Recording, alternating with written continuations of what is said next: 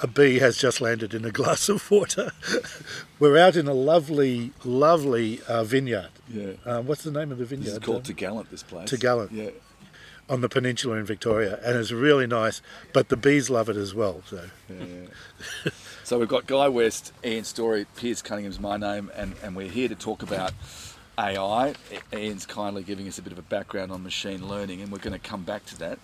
But the last time the three of us spoke was about two years ago, and we were talking about where the world was headed uh, economically, and, and Guy and, and Ian both had some interesting things to say about quantitative easing, which was happening at that time, so-called printing money, even though they don't actually print money to do it. They just sort of add a couple of zeros on, on a computer screen, uh, even easier, and then how that, that was inevitably going to lead to inflation. So here we are, and uh, those predictions have largely come true. We're in this uh, hopefully subsiding period of inflation, but that's thanks to some pretty painful measures by central banks mm. to raise interest rates and put everyone's mortgages up and, and make everything more expensive. The price of everything goes yeah, through the and, roof. And as Guy mentioned earlier off air, the history of inflation is when prices go up, it's not like they you don't see them retreating. You've, you've yeah. just set a new mm. benchmark for everything, and that stays, even though the actual well, my, my, ongoing rate of inflation... My lovely mother-in-law um, has a house, not as small as mine, but not huge. She was a teacher. Mm. And her last gas bill, seven hundred dollars mm, for a quarter.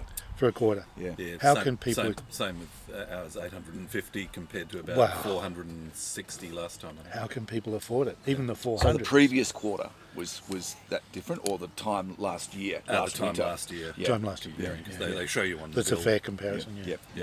yeah. I would yeah. say one thing about deflation. You do sometimes get deflation, but it's a very rare beast. And when you do see deflation on those rare occasions, it's usually a harbinger of something pretty bad. Mm. Um, yeah. You know, it's like I remember there was a, a property crash in Australia, oh, be quite some decades ago now, where there were a few top-end properties that had been bought for twenty million that had to be sold for about five million. So, you know, That, uh, can you remember what year that was? The, the, the big, big well, the big one, the end crash. Of the eighties was a, was a huge property crash in Australia. Yeah, and then we've had more recent ones, I guess. Yeah, uh, so I guess it, probably around around the G F C, sort of yeah, twenty oh eight. No, this is going back a lot further, but yeah. um, but yeah, so you do you do occasionally get these deflationary um, yeah. crashes, but um, they're fairly fairly rare. Normally, as Ian said, you. You, you just get inflation, and then things stay at the same level. They don't go back. Yeah, yeah. Unfortunately. Machine learning is the latest cool thing for the kids. They're studying machine learning and making money from it. There's a lot of need for it. So it's used in business for management decision making, but it's also used for things like what they call churn. So what is churn? So churn is the rate at which people will buy something and then buy again. So if you're Amazon, you want to target high churn. So you want to relate people with their, the things they're likely to buy. If you're YouTube, you want to relate people to the things they're likely to to want to click on. Um, so you keep them you keep them invested. And you make money from the ads, keep making money from the ads. Predicting churn is really obvious what the what the advantages is. It is also used for predicting fraud. Um, it can be used for standard statistical techniques, what's called regression, linear and nonlinear regression. It can be used for predicting disease. So it most in most cases it ends up with a prediction. Right? The prediction based on statistics. Now, in my day, um, in the good old days, you wanted a good objective statistical result for your your hypothesis test. That was the way you did statistics. This, though, is using statistics for practical purposes, so turning it into some kind of prediction. And there are two basic types of techniques. One is called unsupervised and one is called supervised. It's not technically exactly what it sounds like. It's got to do with headings in the in the databases and stuff. and students learn how to get data that's totally messy, has no rhyme or reason to it. They'll chuck out bits that don't make any sense, they'll chuck out outliers, they'll fill in bits, they'll make guesses for other little bits that might be useful. And the data could be anything. It could be what you're typing on the keyboard, it could be any text, it could be the internet, as ChatGPT has been using. So they grab this huge amount of data and they try to find ways to suck useful predictions out of it. You can imagine that in machine learning, unsupervised prediction is the more magic of the two, right? Because you just let it go and it predicts all by itself. Oh, I should add another step in there. Going back a little bit to the ob- objectivity, subjectivity of it, mm. is that it tries to keep itself as objective as possible by dividing up its original cache of data into a training set. So it'll divide its data into training and testing. Yep. And t- kind of tries to keep itself objective that way, but it doesn't cl- ever claim to be objective, just useful. To lead into A I really quickly, A I is one of those unsupervised ones. And I think we were talking last time how it's based on neurons in the body. It's, it mimics the, the way neurons talk to each other. That's in, right. the, in the human mind. So it's it's um, that's why they call it an artificial neural network, is because it's it's it's mimicking. It's an artificial version of what happens in the human brain. Yeah, and, and they were doing they were doing this stuff, hooking up people's arms to to artificial neural networks and things, and and getting people to learn how to use artificial arms. You know, and I remember there was lots of excitement about how it could do these kind of wonderful things that mimic the human human body. But then they started using it for uh, running a neural network and saying, is this a cat or a dog? And, you know, cat or a dog. And they do that thousands and thousands and thousands of times. And eventually it would get it right most almost all the time. And then they started doing it with, uh, is this something we should drive our car into, or is it something we should avoid? You know, all of this kind of stuff. And now it's getting to the point where it can take data from the internet and sound like it's sound like a it's a sensible conversation you're having. It's not actually thinking, it's connecting the text. So I I I don't think this is going to be the first version of computers that can think. But it's called artificial intelligence, right? I think it's kind of an early version of computers that can think. So calling it A I is probably, they they used to call those old neural networks A I anyway. Mm. It's an old term, isn't it? Yeah. Mm. But now it's getting to the point where it's impress, impressing humans because it can talk to us. Mm. In the language that we and, use. And that's something that I wanted to get into a little bit, because the one that everyone knows about is ChatGPT, and there's a free version of that. You can just sign up with um, with OpenAI. Um, there are other ones as well that do it. I think um, uh, Google's got one called Bard, I think. That's right. That lets yeah, you yeah. do it. Oh, I love you, that name. Lets yeah. you do similar Shakespeare's things. Cradle. Yeah. Um, and there's there's various of them now, but the, the the really standout feature of them is that they have such kind of relative mastery of language. And everyone's done this. You ask it a question, or you might need to, you know, write a description for a podcast, mm. and you just test it, just see what you come up with, and and the answers are pretty bloody good, even from yeah. the free version of ChatGPT three point five. So we don't need journalists like you anymore. That's right. That's right. and and I actually got a mate who who writes copy for um, real estate agents, and, and and he said that he's, because things are tightening up in the, in the real estate industry. He said there's, you know, various of his clients who are saying, look, sorry, we we don't need you anymore because we're yeah. going to get ChatGPT to do it that, for that's us. That's a very low bar. I might say. Well, yeah, absolutely, absolutely. There's a whole lot of um, nuances and, and subtleties which um, which A I obviously can't pick up. Yeah. But if you're just trying to get something knocked even out in real estate, they would. Yeah. yeah, even even in real estate. Even um, yeah. And, and and you know, if you're a writer and you and you've got that sort of the dreaded blank page in front of you, to be able to ask a vague question and get something in back five in, pages of output, and gets and gets something mm. which gives you something, and then, or if you've got an assignment, and you and I talked about plagiarism and using A I to generate a, a response for a, an assignment of a university student, and how do you, as the lecturer, get around that, and you identify an enormous that that's problem. that's, a, that's yeah. a, an issue. So one of the things that's so impressive about ChatGPT and that aspect of A I, it's only one part of what A I can do, is that incredible language skill. And and I was actually watching a um, thing on YouTube about A I, and the speaker was saying that mastering language is a bit like mastering the operating system of humanity, of humankind. Oh, because nice. yeah, because yeah. because then you've you've you've tapped into this thing which is used for everything. You're you're then getting yeah. into culture. Yeah. You're getting into history. You're getting into oh, nice. you're getting into commerce. Uh, you're getting into science. Mm. So there's there's a whole lot of disciplines which rely on language for the development of them and the operation of them. And and so this is one of the areas where A I is is advancing and is noticeably advancing because of its perfect syntax. It's an organised paragraph with a, a summary in the in the uh, opening paragraph, some evidence in the middle, and then a conclusion at the end. It's it's a well-formed, whether it's complete or whether it's wrong or whatever, but it, it is still worded pretty impressively. Yeah, la- language is definitely a very important area that big strides have been made in with A I, but another one is the creative sphere, where I'm seeing almost what I would call panic in some areas. For instance, my wife is a graphic designer. There are a lot of people that she knows who are illustrators. That's that's their profession. They they illustrate magazines, or you know, they do little funnies for newspapers or whatever.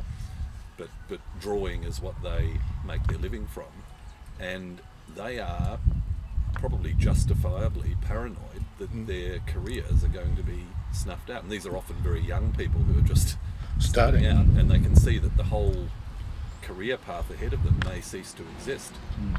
because of, of the ability of A I now to to draw, to create poetry, to cre- you know, music, music, and so on. And and whilst at the moment it's, it's easy to sort of poke fun at it and say, well, that's not a very good poem, or that's not a very good piece of music.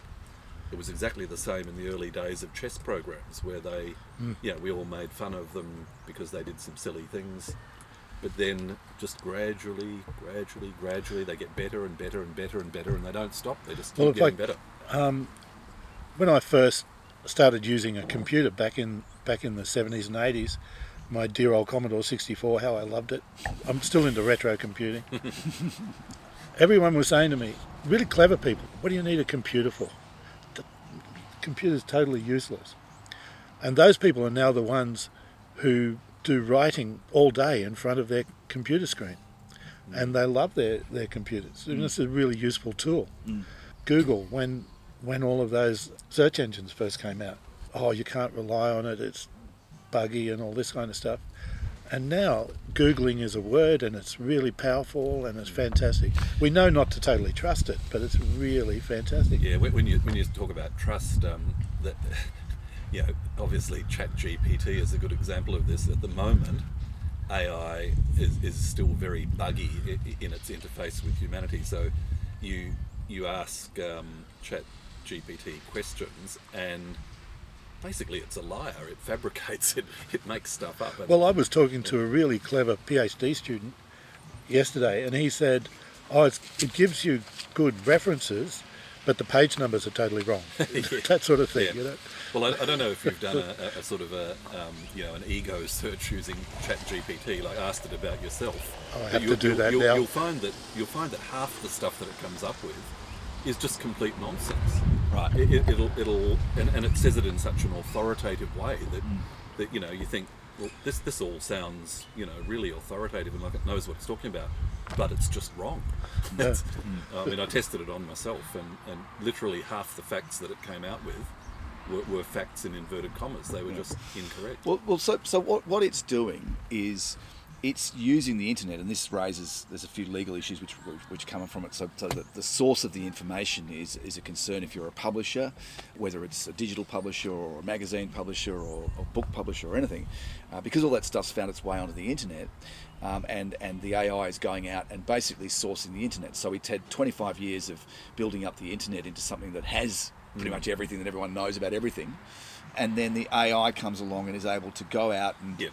sift through all that as a search engine does. And this was actually something that Ian and I t- talked about, that distinction between what A I is doing to get its output, to get its information to you, and what a search engine's doing. And clearly the search engines are concerned because they're all scrambling to embrace A I. I mean, there mm. may be a little bit of A I already used I think by, by yeah. Google's search engine. But yeah, I mean, Bing's advertising. They've got it built in. A I yeah. built in. You yeah. can pay a subscription. I think it's twenty bucks a month. It's just that it's got a different objective.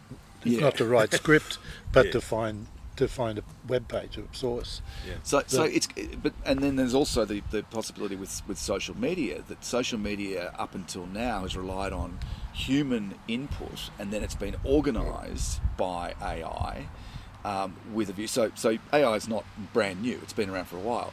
But with social media, it's been used up until now to organise the, the the data, the human input, your photos, your selfies, this, that, the other, videos, and target them to you in, in with a view to going viral.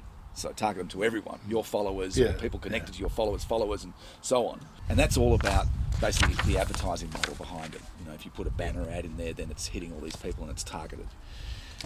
The difference with A I now is that you could potentially generate the content artificially. So not only does the A I sort it and distribute it effectively, but it can also generate it, and that's an issue. And one of the things that's been So there's now a move to regulate A I and, and introduce laws. The E U's doing it, uh, America's doing it, and one of the suggestions, the basic first thing that you could do, would be to have a requirement, a legal requirement, that anything produced by A I has to be identified as by A I. So if it's a, an mm. image that's generated to challenge a graphic designer, uh, or some copy challenging the uh, the copywriter, that it is somehow identified. It might be a watermark on an image, and it could be a, a, a mandatory mm. uh, something that identifies text yeah. as, as generated by A I. This this kind of reminds me of um, you know, Asimov's um, you know, early science fiction works about robotics, and, and it, you know, he came up with the three laws that would, would govern robotics. Uh, you know, number one, you know, you can't hurt humans, and and, and so on. And there were. Uh, so it sounds like we're, we're now actually getting to the stage where we are having to formulate our basic laws of A I. Yep. Yeah, it's it's it's a brave new world. It's a very interesting um, new sort of epoch that we're we're going into. But just, just on that accuracy thing with A I at the moment, you know, spewing out a lot of so-called facts that aren't correct.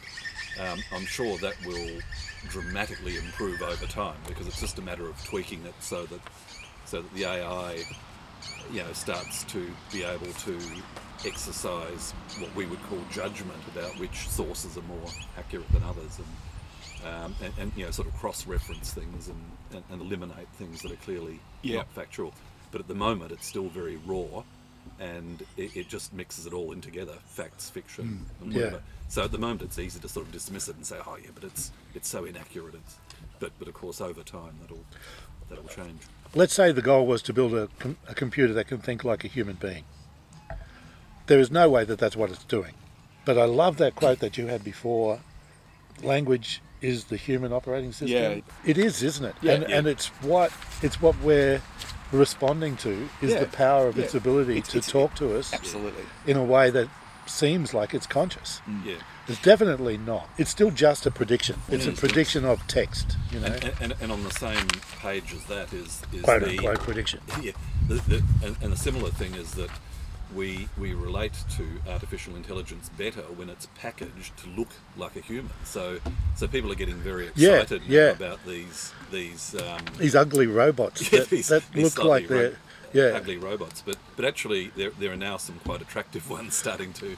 Appear. So well, there's a guy. There's a guy on. who lit, has fallen in love with this robot. There's a huge proliferation already in girlfriend bots or, that, are, that are powered by A I. Mm. So that's one of the, you know, just as porn powered the development of the of the internet. And there was, I mean, it used to be that eighty percent of all clicks on the internet were, were related to pornography. I don't know whether that's changed. It might be even more now. Who knows? It seems more like ninety-nine percent. Yeah, yeah, or one hundred percent.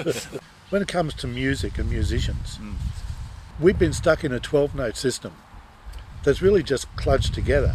It only has, only the second harmonics, you know, the powers of two mm. are pure. The third harmonic is so close mm. that it, that's what makes it work. The rest of the harmonics are right out unless they're powers of two and three. Mm. You mentioned this when we talked. Yeah. yeah. yeah. So it could learn any scale. Mm. And it, if the person training it was good mm. and the the A I was good, it could come up with music that would be, would blow, you know, blow our minds. Um, the thing about um, A I in relation to uh, girlfriends is that this is something that's really being already embraced with a sort of view to making some money out of it. It has a whole host of problems that go with it, and there's already women's groups who are saying this is just perpetuating myths. This is not doing anything good for, I um, imagine, for families, relationships, or for uh, domestic violence or anything. It's just it's because the way that it's the way the A I has been programmed is essentially that it, it does what the man wants it to do, or yeah, says it's, and does. It's submissive. And yeah, yeah, yeah. So there's stereotypes that go with that, but that also is an area where you can imagine there's huge potential, because with this language skill, there's lots of lonely people. There's lots of people who live in a apartment blocks, isolated. There's a declining birth rate. More and more people are growing old and lonely, and so A I potentially got good things to do in that area, but at the moment it doesn't look that great. Yeah, I, I think that's um, an area where which will really propel um, robotics and A I forwards, because mm. you know, obviously the motivation's there. It's a it, it's a massive, massive market. Yep. As you say, there's a lot of lonely people. There's a lot of people who are, you know, involuntarily celibate, and mm. um, that that market is, is one of the first ones that I think that um, developers will, will turn their attention yeah. to. And whether or not it's good or bad in the objective sense, I think we, we won't know for a long time. Um, well, well, one of the things that's been said is that you don't need to worry too much about A I because because at the moment, you know, robots aren't mobile. So, you know, if you're comparing an A I intelligence versus a human intelligence, we have the, the massive advantage that we're mobile. We're physically able to move around in our world. A I isn't at the moment. Well, that's... But as you say, when you when you develop, SpaceX have got a thing called, I think it's Optimus, which is a humanoid robot, mm. and there is there all. I mean, the Japanese are right into their robots, yep. have been for they, years. Yeah, they've got ones that are already mobile. Yep, it's uh, interesting. It's interesting, isn't it, that uh, the, you know, these people who predicted that computers couldn't play chess, yet it was one of the first problems that was beaten. Yes, but getting a, a robot to walk nicely through a door, open a door and walk through it, is still challenging. Absolutely. Yeah. Well, one of the reasons but they're getting why it. they're um, getting they one of the reasons why why chess was knocked off relatively early is because they channeled massive resources into it, because they sort of used that as a, a kind of a an, an example of a problem which, if they could solve it, you know, it could be applied to all sorts of other yeah. things. And, so and Guy's a chess master for, for listeners, by the way. And do you want to just give us a, a few words? Guy, just explaining your back. You're also a day trader, is that right? Are you still doing day um, trading? Yeah, well, I, I'm a I'm a professional investor. Yeah. Um, I suppose I do day trade, but I, I'm I'm not really a, a sort of buying and selling on the same day kind of okay. person. Yep. So I'm, technically, I'm not really a day trader, but I do quite a bit of short-term trading. So I might buy something and sell it a few weeks later. Okay. And I, I do sometimes invest for the longer term, but yeah, I, I'm a Um, share market investor. Yep. By, by do you still play so any chess out of interest? Yeah, I do, but I've sort of pretty much retired from the top echelon play. I'm, I'm sixty-four years old, and uh, yeah, most um, of the world's elite chess players are either teenagers or in their twenties, so okay. um, it, it gets very hard to compete with that sort of speed and agility of thought as you get older. I mean, you, obviously you get a lot more experience, but in chess there's still a lot of brute force calculation mm. um, that humans perform, and, and your mind just isn't quite as uh, as it was in, when you were thirty or thereabouts. Yeah so, yeah, so actually my brain's much more suitable for investing than it is for chess playing these days, because in investing, experience is, is really a, a very, very important commodity. Mm. And I wonder um, whether that's the kind of skill that can be taught to A I or to an A I model.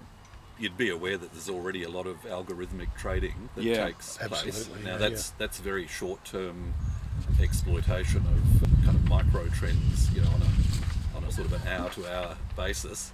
A lot of the algorithmic trading, I'd, I'd go further and say that it's actually almost designed to manipulate share prices in the short term mm. and to ben- benefit from those short-term yeah. fluctuations yeah. that that the algorithm itself is is creating. There are, there are also dangers, aren't there? I remember the fat thumb issue, where the trading was happening so quickly that it just took off exponentially, and they were suddenly found themselves having a bubble created by... Yeah, yeah, these, these things have happened. There are a lot of small, you know, explosions in, in share prices and stuff, which, which are clearly not related to underlying fundamental valuations of the company. Yeah, I seem to remember there was a story where the fibre optic connection from where the price was being set trading floor, I don't know. And then going through to where it was announced to the rest of the world, in between there, there were traders who were able to grab that data. That's that's and, correct. And do it before it got out to the. Yeah, this this is this is the, the pet hate of um, of uh, human investors uh, who who don't have access to um, algorithmic trading, that the algorithmic traders have been allowed to set up computers actually at the A S X. Oh, jeez. And those those computers are able to execute trades, having already seen the orders that other people have placed. So they. They're basically operating with inside information about yeah, buy and sell yeah, orders. Essentially, yeah. And that would undermine traditional brokers, wouldn't it, as well? That, that the algorithmic trade, that automated system at, at the A S X would be getting in before yeah, even broking yeah, houses could would. react? It would, although I think some of the big broking houses are probably... You know. Uh, yeah. no, that, yeah, that's a polite... Yeah. yeah, remember you're being recorded. yeah, I, I think they, they have exposure to, to this sort of technology right. themselves, yeah. either through their very, very big clients or... Um, going the other way, themselves. like I was...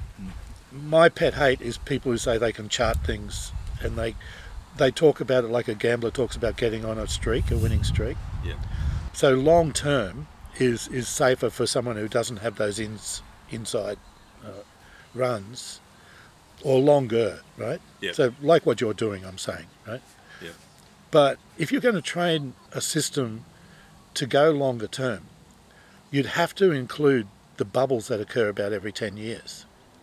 Yes. And getting that sort of data is really difficult. Yeah, yeah, it's it's a real... Because um, it gets of, old, you know. And, yeah, yeah, look, it's a dark art, I think, the whole the whole art of playing the share market. Charting is a very controversial subject. Um, you know, it, it ranges from people who base their entire investing strategy around charting, and they treat charts like godlike creations that, that, that will predict the future, mm. to to people who are completely sceptical of them. And you know, you hear comments like, "I've never yet met a, a rich chartist." You know, that's a that's a well-known quote. Um, I'm going to write that one down. Yeah, the thing about charting is so many people do it and are involved in it that it has a it has a kind of a self-fulfilling prophecy effect. So if if a chart is looking favourable to a very large number of chartists, they, they will all act on that information. And, They're using and, the same and, software and, yeah, to do and, and, and perpetuate yep. the reality that they see. So, for instance, if a if a stock is trending up, and the chartists think this chart looks good, then a lot of chartists will buy that oh, that's stock interesting. And, and, and it will continue to Because that's, some, that's something that doesn't happen in a casino. In a casino, the Correct. numbers are the numbers. That, that's right. They're the numbers. Yeah, and chance has no memory, but yeah, whereas... Yeah, this does have memory. Yeah, yeah. Yes, that's right. Yeah.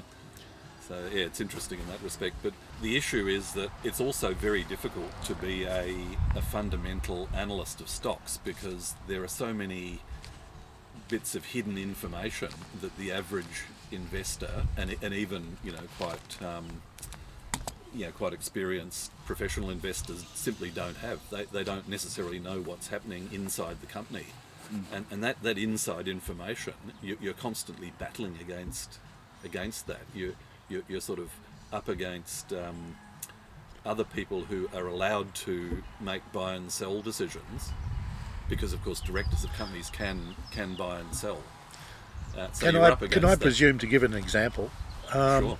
I was reading the other day that a large building firm in Australia was on its own cancelling contracts and re remaking the amount that they have to spend for the for the contract because they just they can't afford it. Previously, a couple of weeks ago, there was a similar firm that went bust after doing similar things. If you had inside knowledge as to what that company was planning to do, whether they're planning to go bust or not, that would make a huge difference, wouldn't it? Absolutely, yeah. Yeah, the, and, and this is where chartists would say, ah, everything looks good fundamentally, but the chart tells you there's something wrong. And and they're, and they're kind of right, because, you know, the, for some reason the share price is going down, somebody knows something. Yep. Yeah, but but they but, could just be driving it down. But that's the other thing. Yeah, that, that's the problem. You see, you, you, you might think, oh, there's something terminally wrong with this company. The share price keeps falling, and then suddenly, bang, it goes up, it doubles or whatever. Why didn't I buy it? Yeah. You think, look, a fundamental analysis showed that that share price was, was too low. I should I should have yeah. bought. Yeah. So you, you're kind of you're kind of stuck. You're in a you're in an environment where there's imperfect information, And that's where it becomes a dark art. You, you've got to use all of your pattern recognition, your, your cynicism, your knowledge of how various tricks and traps occur within the market. And, and your knowledge of statistics and randomness. I was yeah, super impressed right. by your website, um, by the way, where you oh, where you describe the problem with the martingale system and yeah. uh, how not to bet on, uh, you know, and what yeah. the odds are on the various games at the casino. Um, yeah, every every game at the casino except for blackjack is is against you. What's the website? Uh, well, yeah, I, I own um, smart gambler dot com dot a u. Okay. Um, I think it's really good. Um, yeah, it, it has a lot of advice on how to avoid, you know, a lot of the sort of gambling pitfalls. Okay. There's also a, a dedicated section on the Australian share market, which I wrote myself. Um, I, I didn't sort of, read that. I'll have to go um, back and read Yeah, well, I, I sort of I used the analogy of of, of the, the ocean, where um, you know, different in different types of investors are different types of sea creatures. Like there's the whales, the sharks, and then, and then there's the, the mum and dad investors who are like plankton, who, who, who tend to get eaten by the, yeah, yeah. by the whales. Don't we feel like it? Yeah, yeah. So I use a lot of analogies based on that, on that sort of um, mm. idea. So it sounds like your attitude to chartists, because I've got a couple of mates who, who are potential would-be chartists, or they'd love to, you know, that it's very appealing, the dream of being a day trader and just hanging out at home, pushing a few buttons and watching the bank balance expand. Yeah. You know, the, the, the short, short summary is that neither of them can give up their day jobs. By the sound of things, what you're saying is that there's a whole lot of other things. If you if you're going to, you know, that's one aspect to professional investing, if you like. But but there's also there's looking at fundamentals, there's looking at psychology, and, and yeah. a whole lot of other things as well that, yeah. that have to be factored into it. I think I think that's true. I mean, you you you might turn out to be very gifted at charting and be able to get an edge, but I would say that from my experience, the majority of chartists um, don't have an edge. Mm. They do have to develop those other... The other the other thing I would add is a lot of hedge funds are using machine learning.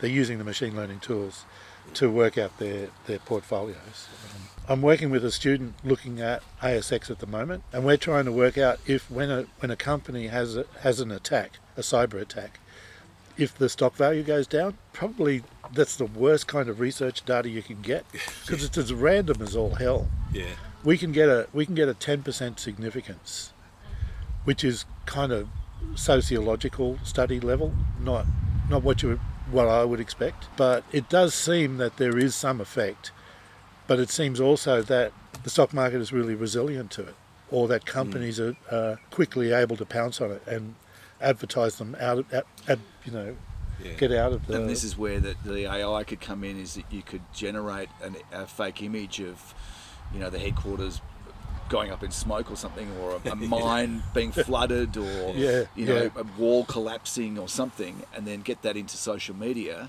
yeah. and, and you've you've suddenly dented the share price. And, you know, and if you've got yourself in a position to take advantage of that, then maybe it'd be a way that you could you could profit from it. There are two different share markets in a way. One one is the, the part of the market that reflects the real underlying economy. So it's the, you know, your B H Ps and your, you know, your, your banks and your, you know, all these kind of things, where that that part of the that part of the pie, if you think of the share market as a pie, that that, that part of the pie actually grows. So everybody can win. It, it's not a, it's yeah. not it's not a, a zero sum yeah. game. Yeah. It, it's a you know, it's a positive sums game. So in theory, everybody could buy shares in that part of the of the economy, and everybody could theoretically get rich, because all the companies prosper and yep. they make more things, and we all have more things, and we're all rich, and yay. So, so that's one part of the share market. But a very large part of the share market relates to uh, what people call speculative stocks, which might be a hole in the ground in Western Australia, which is never going to produce anything. It's just a it's just a pretense, you know. It's it's um, oh yeah, we're the such and such exploration company. We're the hole in the ground proprietary limited exploration company, mm. um, and and their and their real business is mining shareholders. You know, they they're there to to do capital raises for their next exploration project. So you're basically funding their lifestyle. Mm. So those speculative stocks tend to be the ones which which have, you know, massively jagged charts which mm. go up and down dramatically. Mm. In those stocks, it's definitely not a positive sums game. you know, mm. the money gets transferred from your sort of hopeful day trader debutantes mm. into the hands of the, the wolves and the sharks and the, you know, what have you. Mm. Uh, the hyenas, you know, the, yeah. Yeah, the, direct, sure. the directors of Perth mining companies yeah, and, yeah. and the White Shoe Brigade yeah. up in Queensland yeah. with their with their new battery technology, which is never going to... Yeah, Peppermint Grove, you know, yeah, yeah, mansions ex- and all exactly. the rest of it. Yeah, yeah. So, so basically the two are, in a way, hardly even related, although... that there are some sort of grey areas in between, mm. you know, real mm. businesses and mm. and so there's a sort of a speculative portion of the market, and then yeah. there's the, and then there's the kind of the bellwether stocks which have been around forever. That, and that's right, and that, give you give you less dramatic returns, but they give you sort yes, of slow but, and steady. But over time, they they will tend to, on the whole, grow. I mean, the, you you can make mistakes. You could buy A M P thinking they're a big solid mm. thing, and then mm. suddenly we'll find they've been, you know, kind of ripping off um, mm. people mm. with advice. As happened, I think. Yeah, and, and yeah. all of a sudden, you know, the share price mm. goes down by mm. seventy percent. But uh, on the whole, that that sort of top end of town, everybody in theory can be a winner. Mm. Whereas at the other end of the market, your gain is somebody else's loss. Mm. And in some cases, everybody loses except for one Christopher Skase or which one is like a Alan Bond. It's like a pyramid thing, you know, when you get out, if you're the... You remember those things where you used to go around to people's garages and you'd buy into this this pyramid thing, and and, and right. if and if you were the as long as you got out, you were the pilot or something, and you and, and yeah. as long as you had sort of enough people below you funding you, then you were okay. It's just if you happen yeah. to be at the bottom level when when the, the pin. When I was younger, I had a bunch of mates try to get get me to build one for them. Oh, you're the maths guy, you can build this. I said, mm. What's the, I'm not going to build a pyramid scheme. Oh, it's yeah. not a pyramid scheme. It's know? funny, they, they banned pyramid schemes, and then, then they then started calling it multi-level marketing, and it was okay. It was multi- yeah, yeah, yeah. and, and now, now, of course, they've got Ponzi schemes yeah, everywhere, and yeah. all, all sorts of things which... which are actually Ponzi schemes, but, but you can kind of dress them up with other names. And, yeah, and, and, so and get away with it somehow. Yeah. So so just to bring it back a little bit to A I. Just uh, on the topic of Ponzi, just really quickly. Yep, yep. Uh, Netscape had had a series called Malat. Is it Malat with the Ponzi guy in America? Oh, uh, was it Maloof? No, Ma- no, no, it was Bernie Madoff. Bernie Madoff. Madoff. Uh, uh, Madoff. Sorry. Madoff. Yeah. Madoff. It was really good, really yeah. good. I saw it a few, few months ago. Um... The guy was running a definite Ponzi scheme, and the only person who was able to track it was a risk analyst who did the maths on it. And from outside, he was able to tell that it, that they were running a Ponzi scheme. Yeah. A similar thing, well, at least if you watch the movie The Big Short. I actually read the book The Big Short before it came out. Yeah. Fantastic book. And the movie's great as well. That's still on Netflix. You can watch it on Netflix. Can you? Still there, yep. Got a great scene uh, with... Uh, Who's, who's the woman playing Barbie? Who plays Barbie in the, the Australian woman? Oh, um, Any, anyway, uh, she's in the in the bathtub explaining. Is it, is it Margaret Robbie? Yes, yeah, yeah, Margot, Mar- Margot, Margot, Margot Robbie. Yeah, yeah, she's in the bathtub explaining the market, mm. which makes it easier to to understand. Um, sure. But a really great movie. Yeah. You know? And in that movie, and in the book, I keep coming across Goldman Sachs, who bet both ways. Now, a hedge fund, you're supposed to be able to bet, hedge your bets by getting a good deal each way, mm. which sounds like magic, right?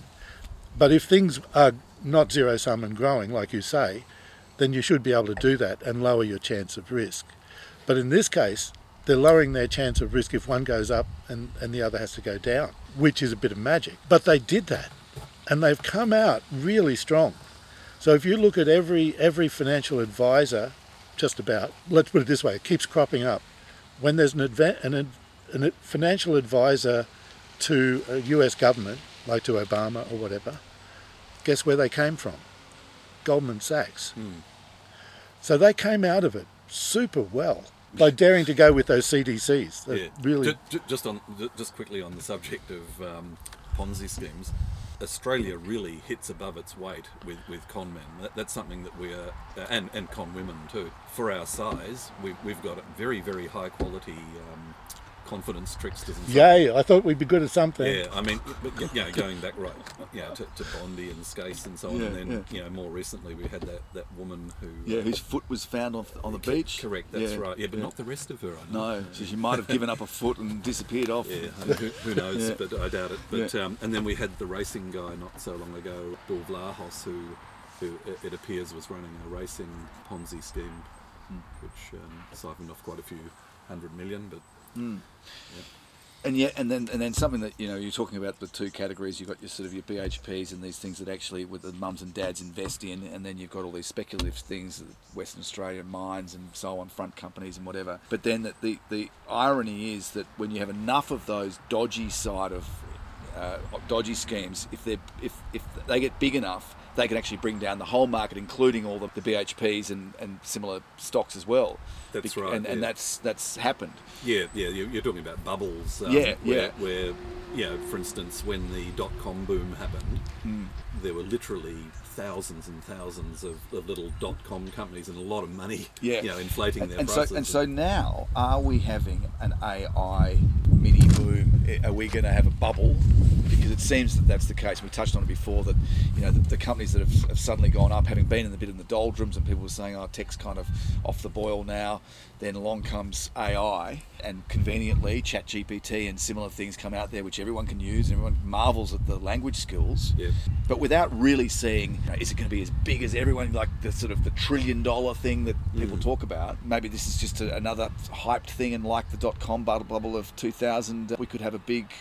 We might, we, we might be in the early stages. At the moment, there's not a, a widespread phenomenon of, of everybody wanting to buy any company that has A I in its in its name or whatever. Right. But as you as you say, at the moment, it's being driven by the really big players, you know, mm. the, the Googles and, and Microsofts and mm. so on, and that, they've had a very very healthy capitalization boost yep. on, on the back of A I. At the moment, we don't know how much A I is going to contribute to their bottom line, but but the, the early indications are fairly promising. Mm. I think some of the big tech players have just come out with results that were fairly good. Whether it'll turn into a full-blown bubble is, is not clear yet. You, you know, it's a bubble when companies spring up that you've never heard of before, and there's hundreds of them, and they've all got A I in their name, and they're capitalised at hundreds of millions of dollars, and they've never never gone anywhere near close to making a profit. So that hasn't happened yet, but I, you know, it could be a good tip by you. you. You're suggesting that the viewers race out and sorry, the listeners. Not at all. Not at all. Can I go another question on A I relating to share markets? What are the potential uses? Like right now, if you were to embrace A I and get your hands on, I mean, I believe that there are analysts and stuff already using A I models to help them with certain aspects of investing or yeah. stock picking or that sort of thing. Yeah, I, per- personally, I, I wouldn't yet be wanting to use one. I, I think I think they they're clearly making a lot of money in that day trading space, the, the algorithmic trading, which is which is sort of A I. It's um, it's maybe it's a little bit less sophisticated than what we associate with A I, but it's yeah mathematically based programs that are able to manipulate share prices up and down and take advantage of um, of, of those little spikes and troughs and so on. Okay. Um, and, and, and gazump other people's orders. You know, they, they, they can see in advance that there's there's high demand coming in for a certain stock, and they'll they'll get their order in quicker because of because of the um, what I, I think are unfair advantages. And this is have. this business of actually being located at the A S X. Yeah, yeah, that, that kind of straight thing. into it. Mm. Um, so so that that's one side that's already happening, and it's it's clearly conferring big monetary gains to the people who own those programs, and and in the in the kind of um, space they're operating in, where it's less of a a genuinely expanding pie. I think that they are actually profiting at the expense of other day traders. So I think their their gains are somebody else's losses. Hmm. So I suppose if, if I was a complete cynic and I and I had the means to do it, then those algorithmic trading things would probably be a good thing to be in. Hmm. But I think they're very um, amoral. So I, personally, I wouldn't really want to do it myself. Like I, I don't really even like short selling. And what a, what about? And I'm not saying there is one. I don't. My guess is it probably doesn't exist. But what about if a piece of software can train itself from data to be to be better than human experience and intuition, and trades fairly? Yeah, I, well, I, I think that that'd be that'd be great for the people that owned it. Um, it. It wouldn't necessarily have to be bad for everybody else. If, if it's like if, if it's looking at fundamental analysis and it goes, I'm using all of my programming experience to to think that B H P is currently you know twenty percent undervalued, so you know that that's the stock to buy.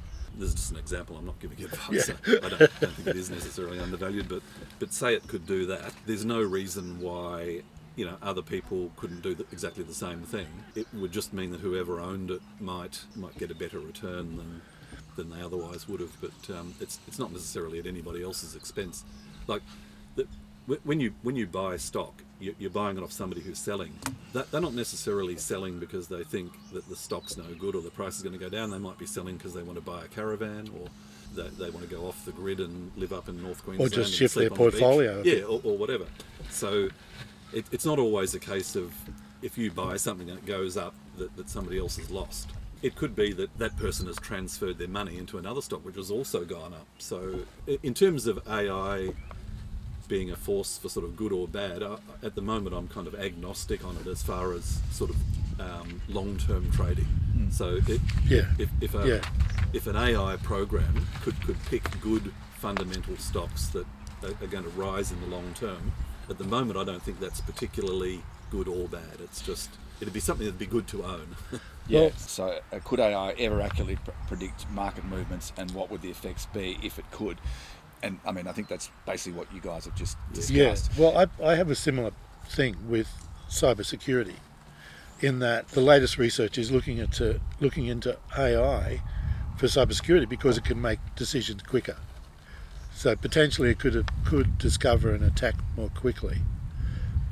And um, there's the issue of experience. So how human judgment comes into, does this activity have a negative consequence yeah. that computers haven't been programmed yet to recognise? So I tell my students in cybersecurity, I used to say last year, you probably got a job for fifty years because they're still going to need a human in the loop to keep an eye on it. Yeah. But I now think it could be anywhere from three to fifty years. Mm. I don't know. I just don't know. Mm. So it's much, it's, yeah, a possibility. To, to me, um, a very, very sophisticated piece of A I working in the share market would be just like having a, a really, really good stockbroker. Yeah. It, it's a good thing to have. There's not that many around. Mm. And if it existed, you'd pay a lot for it. Yeah, that, that's true. So I, I guess if, if there is a negative side to it, it it's pr- probably mean that the rich get richer and the yeah. and, and the rest yeah. of us who, who don't have those resources. Mm. Or they um, sell it. They sell it. You know, they've got the, the really expensive version, then they've got the one that's detuned a bit. But you know, the you know, you know, you know that you... that never happens. Capitalism works to produce the best of all possible worlds in every possible case. You know. you, you're promoting your communist ideology. No, no, no, no. I'm, I totally believe that. I must be a communist because I don't believe it works in every case. Is that right? So, have either of you guys seen that film uh, Oppenheimer? No, I haven't, haven't seen it yet, but okay. I, I will see it soon. Yeah, yeah, it's it's a, it's a good one. I saw it. I just happened to be up in a country town where I could get in and see it, so I saw it on the opening night last week. But one of the things that it talks about is the responsibilities for scientists developing new technologies that may have unintended consequences.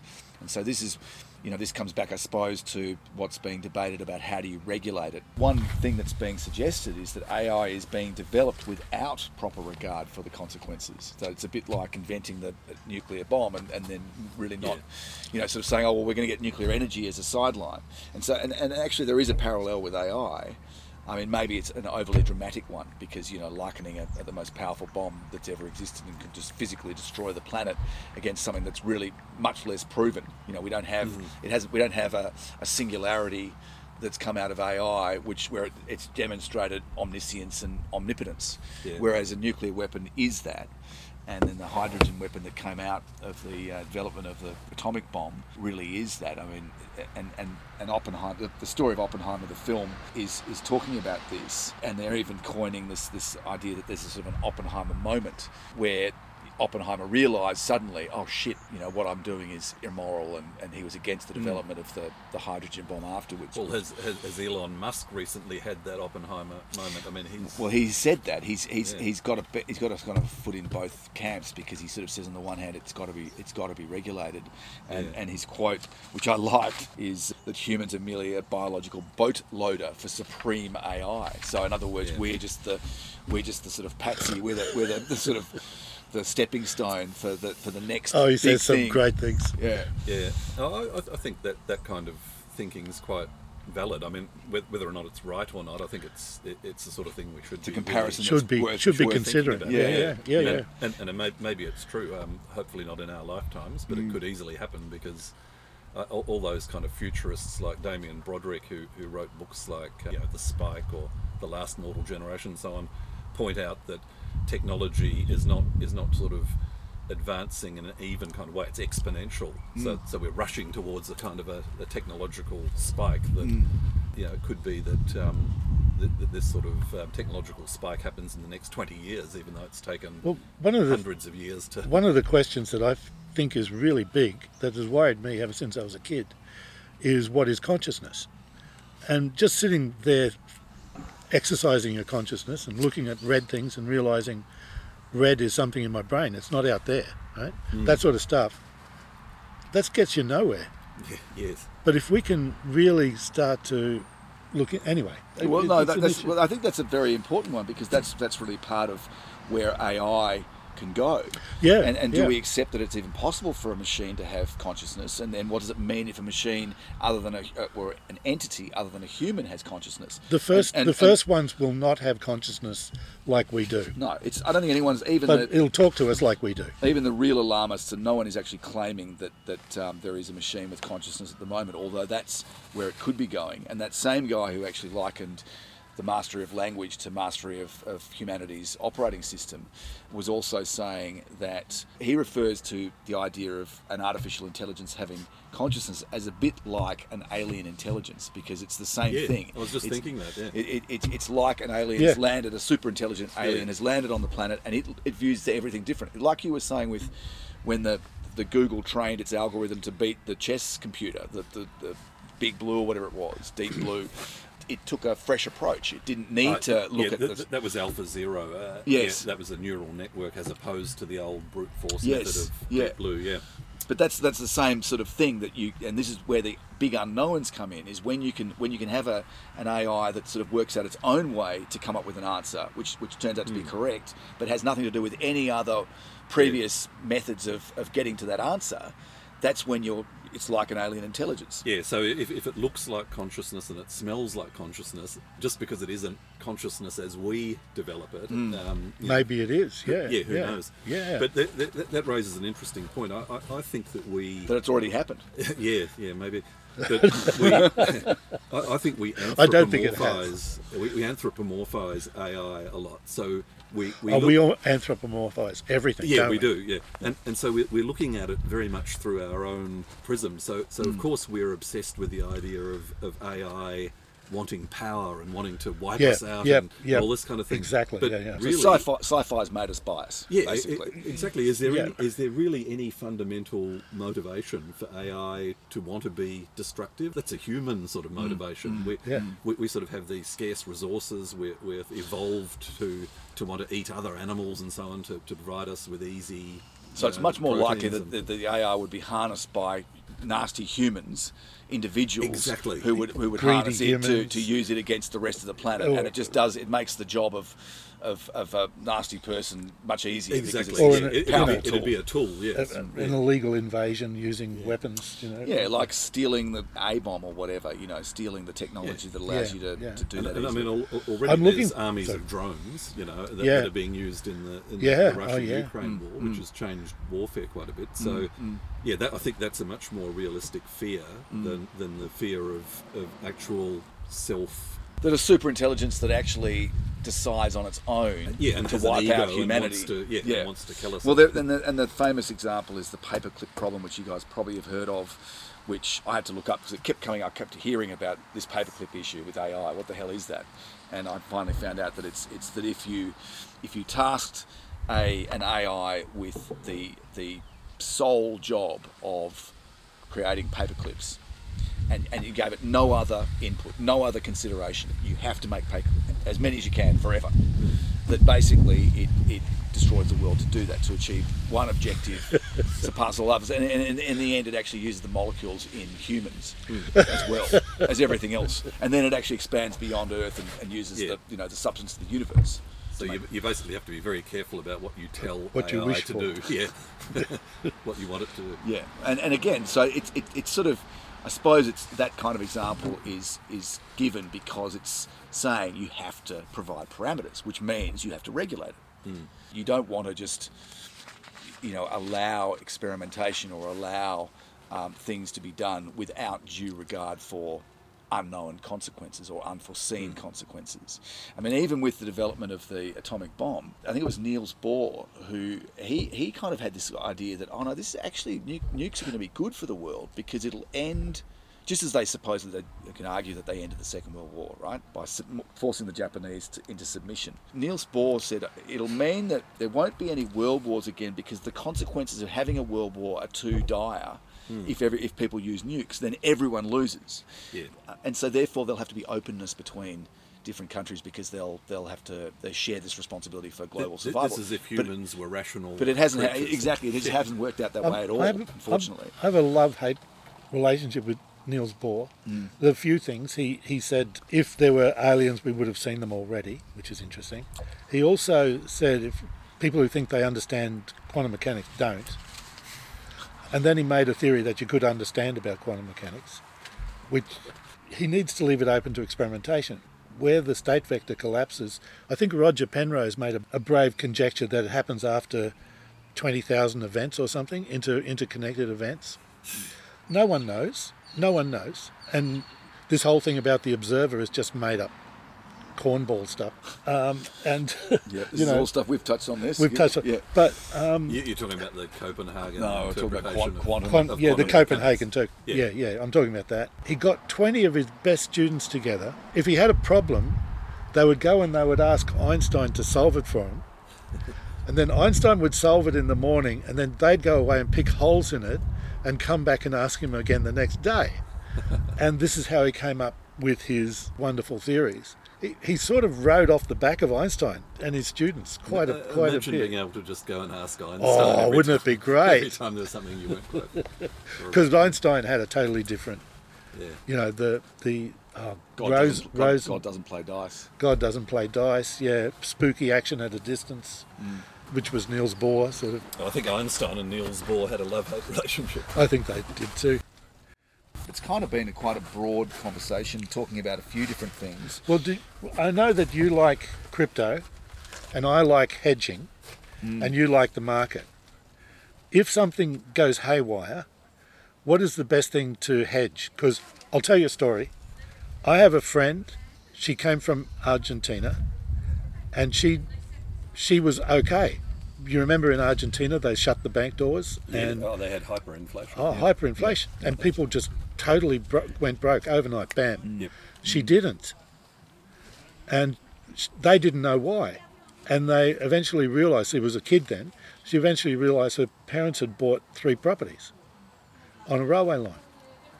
So that makes me think properties would be a good hedge if there's going to be hyperinflation. Well, brick, bricks and mortar over yep. the decades have been a fairly good... Um, just just one other point hedge, yeah. before before you answer. The other point I wanted to make too is that we have the fourth highest private debt ratio to G D P in the world. And one way in which typically governments get rid of, of inflated away, I think you've said that before. Yeah. So there is a danger of inflation here. Yeah, well, we've... we've We're already living through that, uh, definitely. So the question is, w- what is a good way to hedge? Against? And could could cryptocurrency be a hedge as well? That's yeah. Yeah. Well, I've I've been a real um, sort of crypto skeptic, um, but that's largely because there are literally thousands of cryptocurrencies, I agree, which yeah. most yeah. of which. You, you can't act, you know, not actually sort of legal tender down at your, your local milk bar or whatever.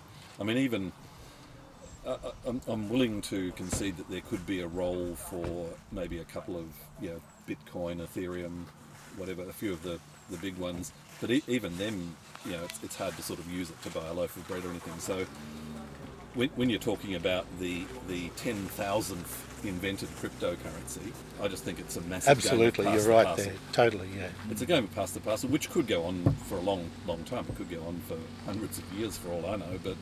But I wouldn't want to be involved in a game of pass the parcel where the intrinsic parcel that you're passing has, in my opinion, no real value. Yeah, and you can't use it. Yeah, that's, you, that's right. You had to be early. It was one of those things where if you got in early, if you were there ten years ago, I mean, the numbers are staggering. And, and you, you didn't... You, you didn't. multiplied your money by one thousand dollars in, in Bitcoin when it when it originated, whatever, fifteen, fourteen, thirteen yeah. years ago, would make you a, a multi-billionaire. Yeah. A thousand Australian invested that long ago. So there are people who did that and, and are yeah. like that. And they and I mean, what a, what an attractive and appealing thing to be able to do. But yeah. unfortunately, I think that, that horse has bolted. Yeah, I, I had a horrible thing when I worked out that the, the five thousand dollars worth of crypto that I, I was thinking of buying when, when it was when it was worth um, two cents yeah. would have would have made me the wealthiest man in Australia if if I'd bought it and then been whacked on the head and gone into a coma and not been able to sell it. Yeah, yeah, yeah. But of course, in, in reality, when when I if I'd bought the five thousand dollars worth at two cents, by the time it was twenty cents, I definitely would have sold. Yeah, thinking, oh, this is crazy.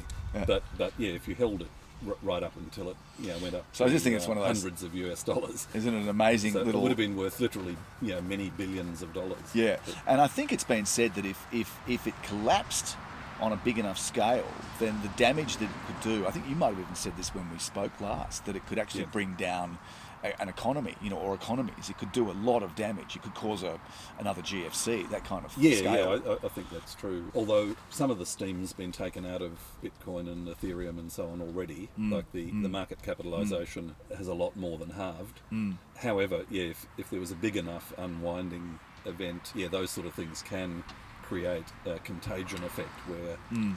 you know, people, in order to cover their cryptocurrency losses, start to have to sell other assets, and yeah, and that creates a contagion. But there's, I mean, there's also the point that if fiat currency loses its value, you could have a hedge in something, even if it goes down.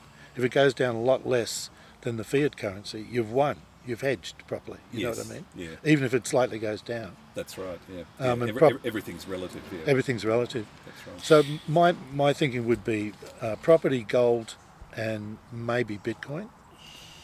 Yeah, I'd, I'd, I'd certainly, personally... Um, have we t- covered this before? Yeah, I'd, I'd have some sympathy for the idea of um, bullion, and um, because it costs a lot to get new gold out of the ground these days, and it's getting more and more expensive. Mm. Um, and it's just got that history, and, and it, it does have a lot of uses. Um, but... Uh, well, it's, it's more... it's. used as a store of value. That yeah, that's that's that's probably the major psychological thing, really, yeah. but but very effective. And then and, and, and good then, for good um, for buying large quantities of drugs. There, there's that drug dealer who has the gold chain around, and it, you know, it's got a big B on it. It's just gold. It's pure gold. Yeah. yeah. So maybe to to wind it up, you both made some predictions the last time we spoke, oh, and it was mainly about... Is this going to be embarrassing? Well, no, no. The, the predictions were about inflation was the big one, and you were spot on about that. Do you think that we are actually going to see... I mean, we, you've made the you comment, we're not going to see prices falling back to where they were mm. for anything, because that's one of the features of inflation, that you, you set a new price for things and you don't yeah. go back from there, even if your ongoing rate of inflation stabilises. So do you think we're at that stage now? In which case, when would interest rates be cut? Could it be within eighteen months? Could it be within a year? What do you think? Yeah, well, this is real sort of crystal ball sure, stuff where you sure. need a Palantir or something to, yeah, yeah, to or, gaze into. Yep. But um, or an oracle like A I. Yeah, you've refreshed my memory. I remember saying that people should buy physical things, like yes. you know, you know, buy their new lounge suite or whatever yep. two years ago. And, yep. and so that, that probably was reasonable advice at the time. Yeah, if only I'd completely followed it myself. Mm. Anyway, to answer your question, yeah. I personally, and, and I mean, this is just one person's prognostications, and I don't, I don't really, um, of course, believe in. Um, that you know, nobody can predict the future. You just don't know. Mm. The, the world is such a volatile place now. There's so many apples in the air that we're juggling, mm. you know, that you don't know where they're going to land or when. But my, my feeling is that the worst of the inflation is probably behind us now. Mm-hmm. I think there's more likelihood on the balance of deflationary events happening now than, than um, you know, any more kind of runs of severe inflation mm-hmm. from where we are now. Mm-hmm. Um, that's probably cold comfort because we've we've we've had to um, put up with pretty severe inflation. Yeah, which is and deflation really deflation people. Isn't necessarily good either, as you've said. No, deflation can be a harbinger of some really severe problems that that, that could could be even worse than inflation. The thing about inflation and deflation is they affect different classes of people differently. Mm. Obviously, people who have um, who don't have a lot of bank debt. Yeah, yeah. Well, p- people who have retired and don't don't have a job, so they can't they can't get um, pay increases. That mm. they have to rely on their investments and so on. Are mm. generally going to be worse off than people who still have the capacity to, to get pay increases mm. on the inflationary side. But also um, the very very poor people who are on pensions. Pensions rarely keep keep up yep. with. And that's um, exactly what we're seeing in Australia. Yeah. Yep. Yep.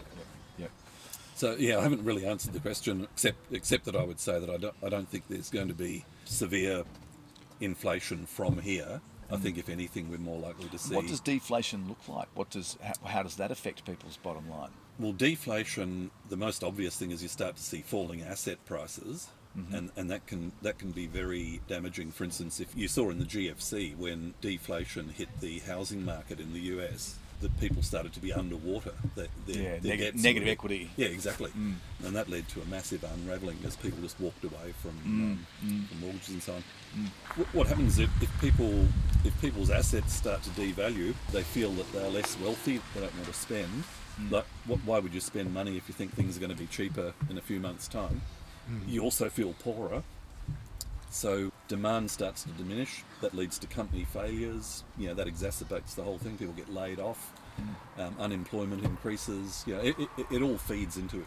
You know, each each particular thing feeds into other mm. into other areas, and you can get a nasty um, deflationary cycle. But I think we're probably still a fair way from that. Mm. Ian, have you got any closing remarks? Well, I was thinking about those predictions. Of course, we should leave everything to the market because it produces the best of all possible worlds in every possible case. I wish we were middle classifying, but I think we're not. I think we're going the other direction, and part of that is the Cantillon effect.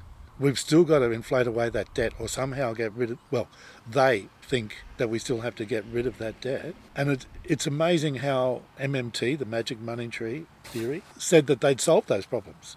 But you and I could see it. I'm not a rocket scientist. Well, okay. I'm a, I'm a, You're pretty close to it. I'm pretty close to it. I'm not an economic guru. Same sort of thing happened in America. That's one of the reasons why Trump was so popular, because the middle class had been squeezed by they've the, been, by the, by still, the G F C. And they've been squeezed by the by the Republicans and the Democrats, mm, you know. Mm. And he promised something. Mm. And he could still come back mm. on the basis of that. Mm. People can see it happening. Their expectations are being lowered and the reality is being lowered as we sit in a wonderful vineyard. Mm. You know, we're privileged. We're really privileged. I just wish it more for Australia. Well, you've got to have policies that encourage growth of that sector and yeah. not and not concentration at either end. And you've got to think wealth for that class is not a bad thing. Yeah. They're productive sure. elements. For sure. You know. All right. Well, thanks very much, Guy West and, and Doctor Ian Storey. Thank you.